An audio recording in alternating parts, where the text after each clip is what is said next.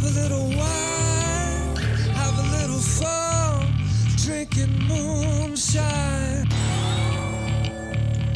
Well, hello, and welcome to the new Moonshine 2021 podcast.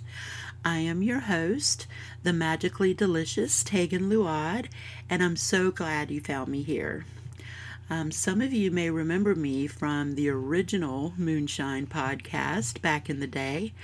I took a break for a pretty good while, but I'm back, and I'm so glad to be behind the microphone again. Well, a lot has happened since the last podcast, and I'm finally at a point in my life right now where I can devote the time and energy that it takes to producing a show, and I'm so excited. I've missed talking to you guys, and I hope that I can make some new friends and reconnect with some old ones along the way.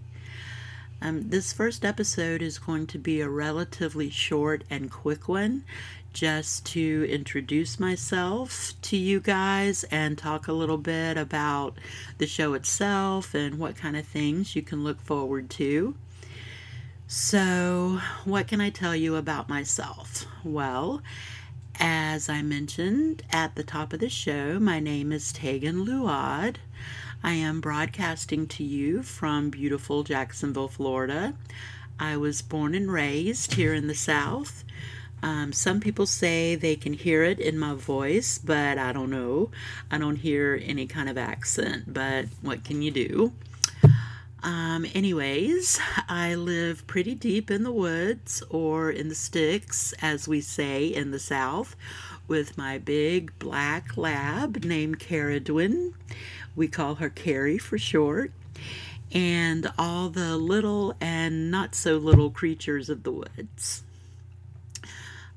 I've been walking the pagan path for most of my life and officially dedicated myself to the craft more than 30 years ago. I'm a solitary witch. I don't follow any particular denomination. I'm not a Wiccan. I do have an affinity for the Welsh gods and goddesses because that's where my ancestors are from.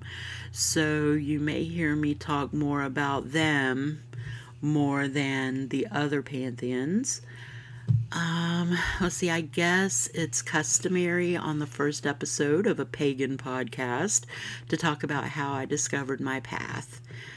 A lot of you probably have a story very similar to mine, so here it goes.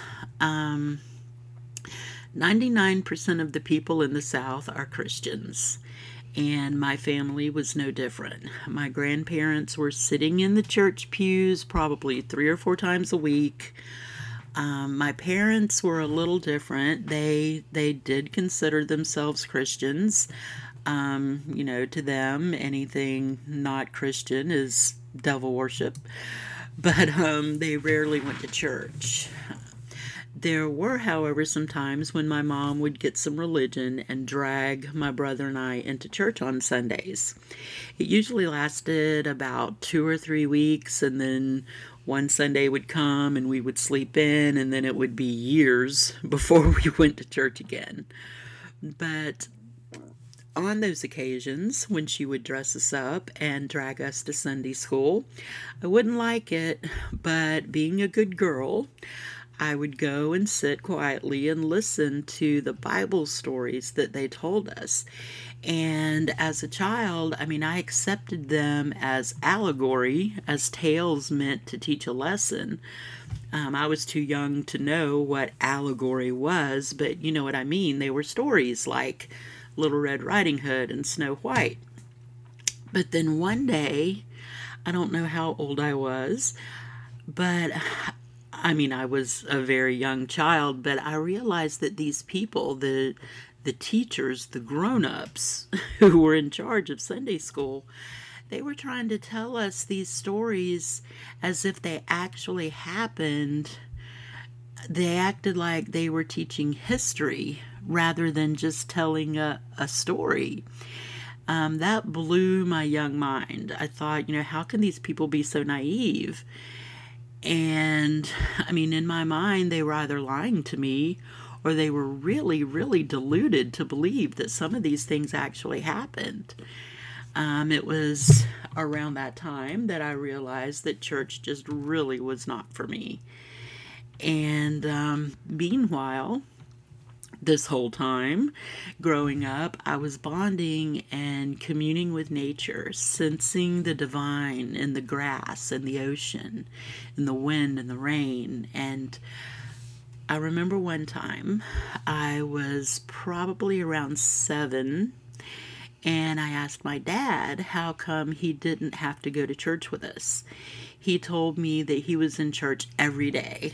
And of course, I knew that wasn't true because he was never in church. And so I said, "No, you're not. You never go to church." And he said, "Yes, I am, because God lives in these trees." I'm talking about the pine trees and the oak trees that surrounded our home in the woods. Again, my young mind was blown, but this time in the best possible way. That comment from my dad probably changed my life forever because it changed how I saw deity. I was young, so it took me a little while to put it all together, but from that moment on, I had a different relationship with God and with divinity.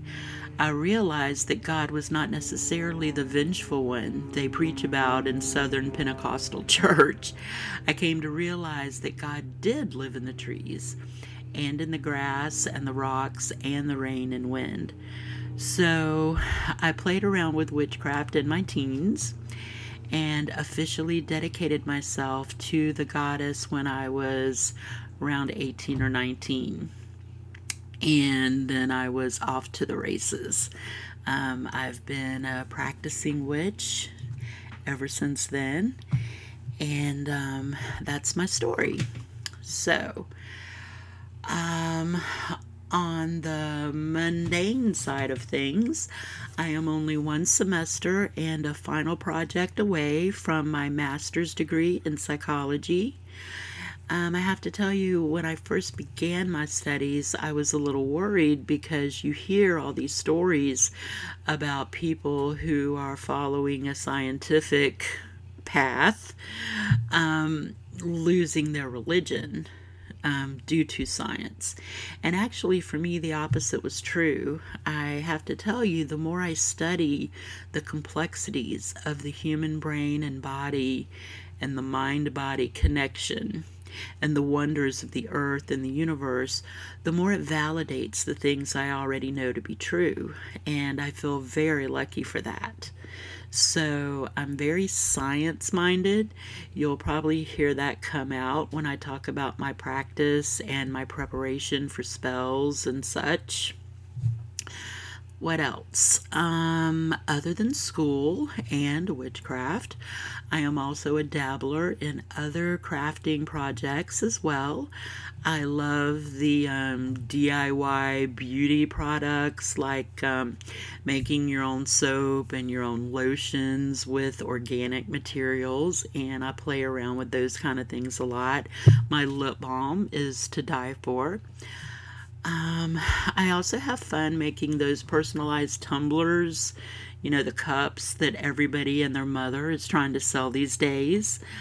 In case you're wondering, yes, I do know how to brew a batch of moonshine, 101 proof, but I digress. Let's see, about the podcast.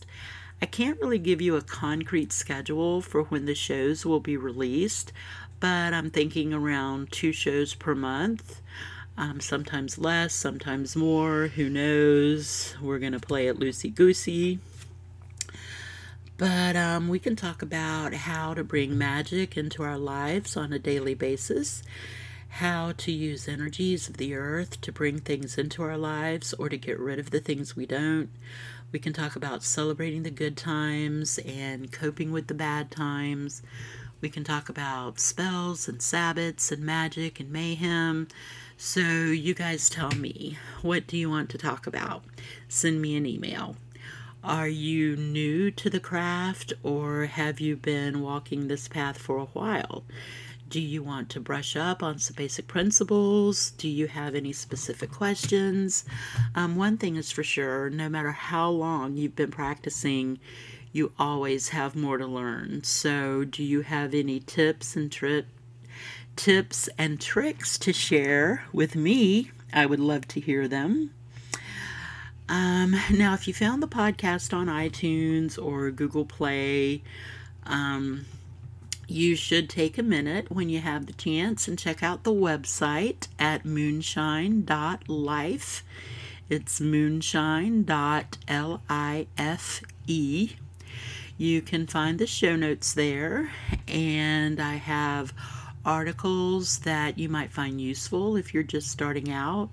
There's also a section on correspondences with plants and stones, planets and zodiacal signs, as well as numerology and colors.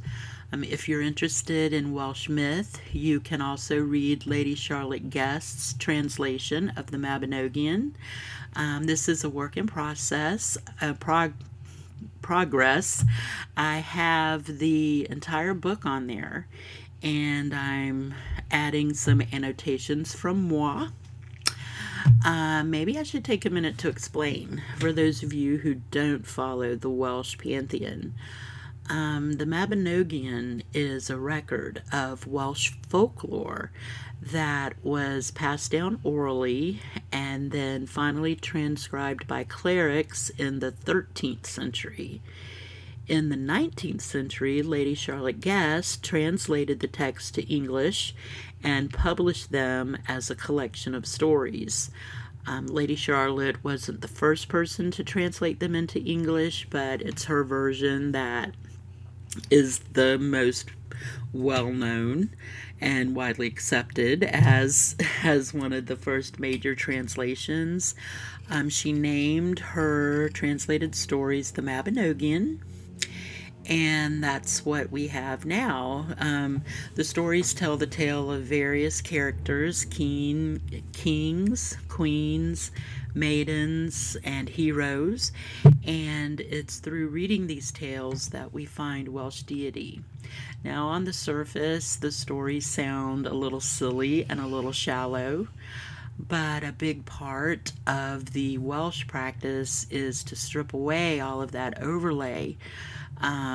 They were, like we said, transcribed in the 13th century by monks, so it has a very patriarchal and a very Christian overlay on the surface, but as you strip that away and work with Welsh deity, they will divulge their secrets and reveal their true faces, and you start to see little hints in the stories that tell you who the gods and goddesses really are.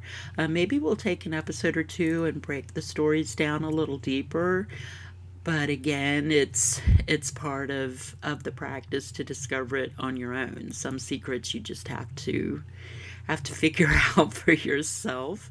It just depends on your relationship with the gods. So what was I saying before I was sidetracked? Oh yes, the website. The Moonshine Calendar is there, where I track all the Sabbats and the movements of the planets.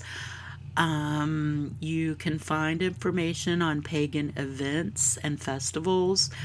In the days of COVID right now, there's not a whole lot of festivals going on, or at least that I've heard of, but if you know of any, you can certainly let me know and we'll add them to the calendar. I depend on you guys to be my eyes and ears out there.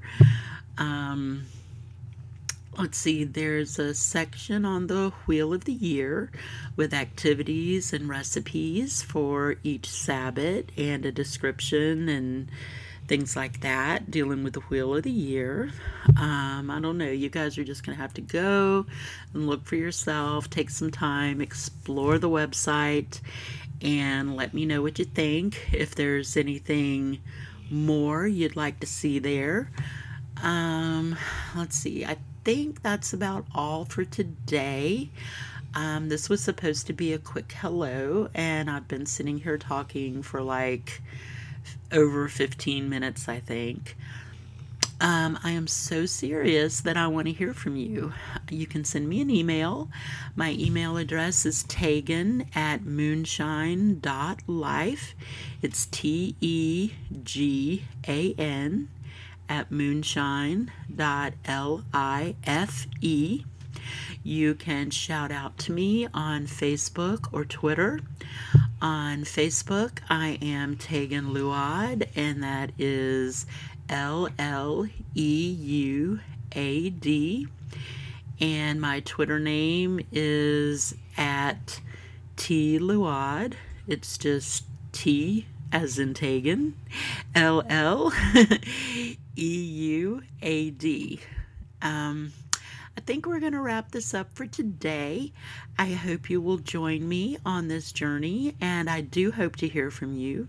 So grab your friends, pour some drinks, and tune in next time. Bye-bye, y'all.